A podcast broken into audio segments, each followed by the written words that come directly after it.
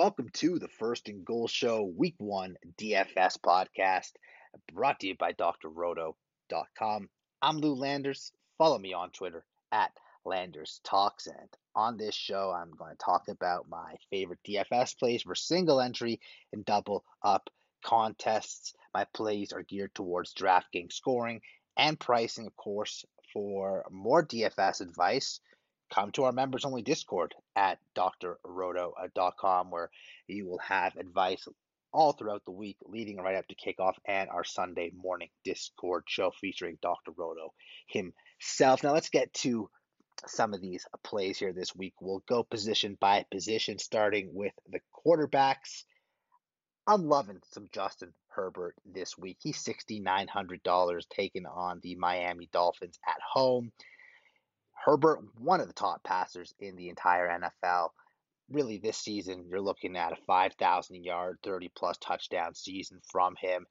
And if his wide receivers stay healthy, maybe even more. They are already going to this week one matchup against the Dolphins healthy, and they're going up against the defense. They're ranked 28th against the pass last season, 25th in points allowed.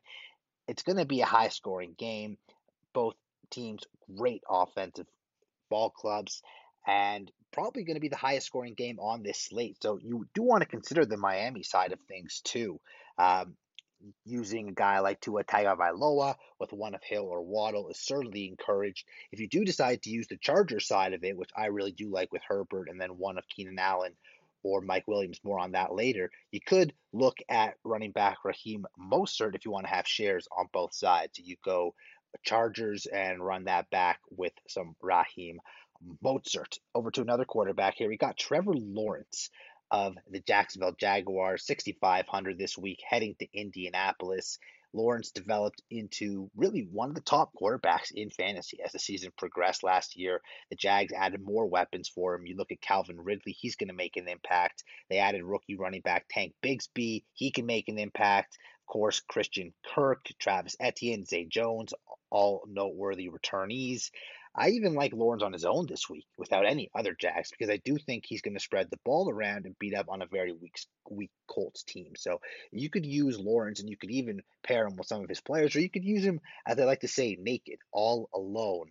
And worry about other stacks in other places. Quarterback Derek Carr, $5,300 of the New Orleans Saints. He'll be making his Saints debut at home against the Tennessee Titans. And he's not someone who I would consider to be an elite quarterback, of course, but his price is indicative of that. Of the cheap quarterbacks, he's probably my favorite. He's got a good matchup. He's got good receiving weapons. I do think the Saints will be airing the ball out early going this season, especially while Alvin Kamara is serving a suspension, while Michael Thomas is healthy. And of course, they have number one wide receiver Chris Olave, um, who was one of the better receivers in the NFL already. And with Thomas healthy, it's an excellent one-two punch. You look at this Titans defense; they ranked dead last in the league last year against the pass. They were number one against the run. So if you want to beat the Tennessee Titans, you got to pass, pass, pass, and that's what the game plan is going to be for the New Orleans Saints, which is why I like Derek Carr. Over to the running backs. Joe Mixon of the Bengals, $6,800 at the Cleveland Browns. Mixon, the clear number one back in this offense. He's going to see a lot of volume, so that makes him a great choice on his own this week.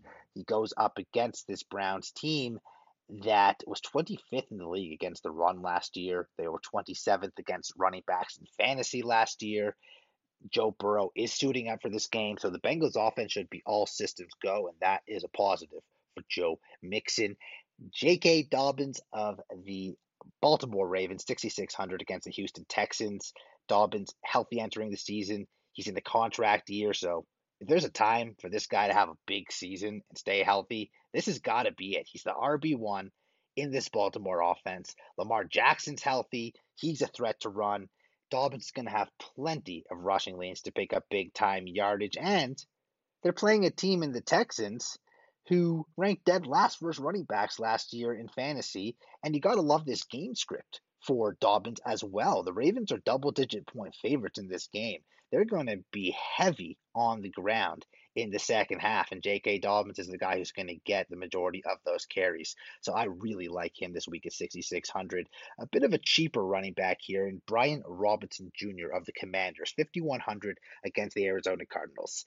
And Antonio Gibson is going to fill in for him at times. He's going to chip into some of the touches overall, but Gibson more of the pass catching back in this offense. Robinson going to see more carries, the majority of the carries, it seems and he's in a good matchup this week.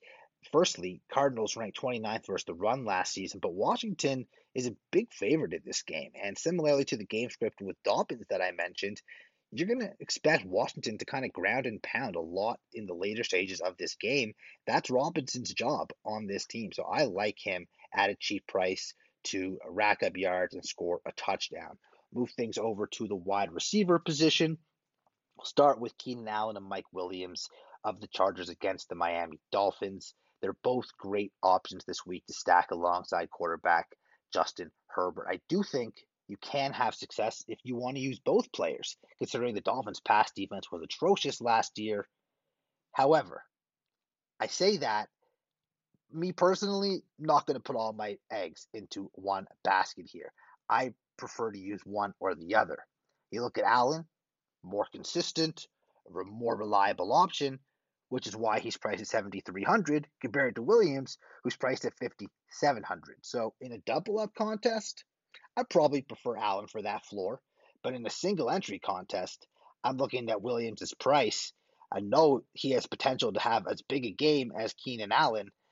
I'm going with Williams for the potential, the big time, the ceiling play, and at that price. But again, both great options. Chris Olave, I mentioned him briefly when talking about Derek Carr. I like him a lot this week. If you're using Carr for sure, even if you're not using Carr, Olave is in a good matchup. Uh, Olave is taking on this Titans defense. They're great against the run, as I mentioned earlier, but they're really bad against the pass. They were ranked last in fantasy against the wide receivers a year ago. Chris Godwin, $5,900 of the Tampa Bay Buccaneers at the Minnesota Vikings. Now, I look at Godwin, I look at his teammate Evans. Both are in what looks to be a very good matchup. Taking on the Vikings, they were torched through the air last season, ranked 30th in the league in points against. I do prefer Godwin this week over Evans, and here's why. Simply based on the 5900 price for Godwin compared to the 6300 price for Evans, it's enough for me to lean the way of Godwin. However, I also look in Essie Evans dealing with a minor groin injury. He's expected to play, but there's a good chance he isn't at 100%, which seems to be the case a lot with Mike Evans. So if I can get a player who has just as much floor and just as high of a ceiling for a lesser price who's healthy, it seems like a no brainer to me. I'm going Chris Godwin. How about Deebo Samuel of the 49ers? This guy's only $5,500 this week, taking on the Steelers and I look at this as an opportunity to strike because Deebo is probably going to be the cheapest you'll get him all season long.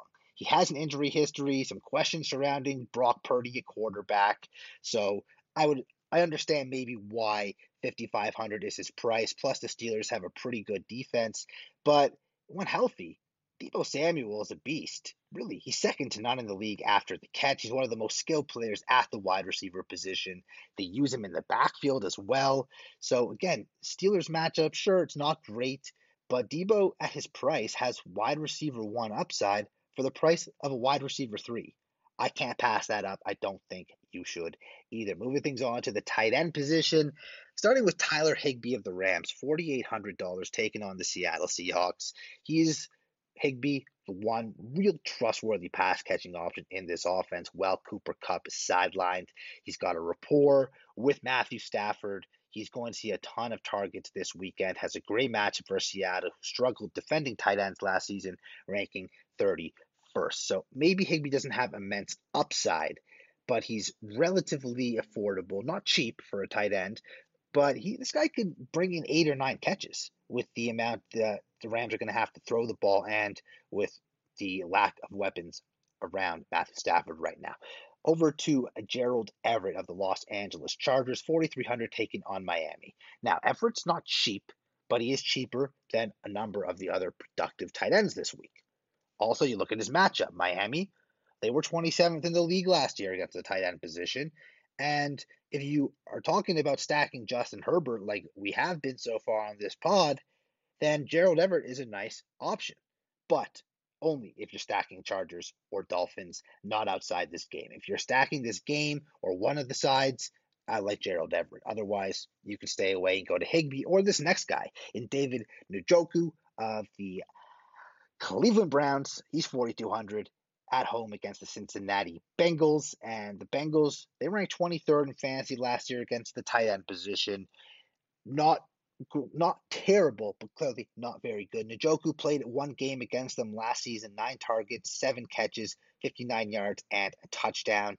If you look at this Browns passing game, behind Amari Cooper is where you'd find Njoku ranked. He's the second best option and weapon for Deshaun Watson, the quarterback, and they have developed a good rapport according to all of the reports this preseason. So that's the tight end spot. I do have a couple defenses here to discuss. First off, Jacksonville Jaguars 3500 at the Indianapolis Colts. The Jags, they do have some pretty good playmakers on defense.